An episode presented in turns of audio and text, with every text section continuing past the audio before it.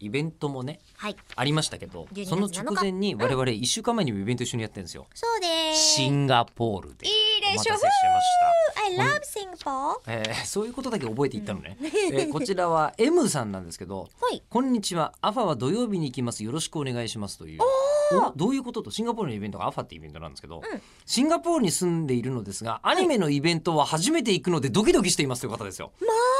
すごい中学生、まあ、吉田さんと同年代で中学生頃のコミケといえ ば市民会館のロビーとかで相当やるものでしたそうだったんですよね。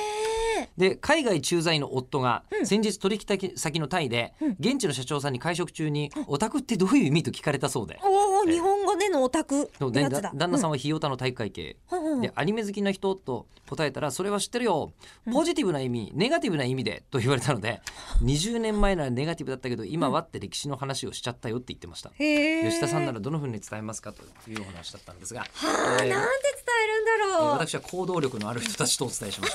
た そうなんですよだから行った人たちからのレポートめっちゃ届いててこち確らかはにえっ、とラジオネーム和木さんはいはい、えー、吉田さん中村さんこんにちはこんにちはこれね行った後です C3 アファシンガポールお疲れ様でした、はい吉田さんが司会を務めた中村江里子トークショーを見ていました が、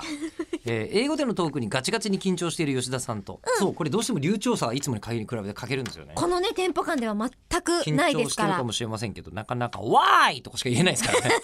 うんで英語でも襟拳を発揮している中村さんがとても対照的で したね。そして吉田さんも言っていましたがあの時の中村さんはとてもクールで面白くて改めてすごい人だなと感じ入りましたあ。りゃまあ異国の地であそこまで会場を沸かせられる声優はそうそういまいませんよ ね。えーで、えー声優らしいこと何もしんかったわけなそうなんですよね、うんえー横で見ていた吉田さんからも現地に行けなかった方に凄さを語っていただけないでしょうかっていうふうにいただいたんですが何かあります今僕引っかかったのは横で 見ていたってなったんですけど 確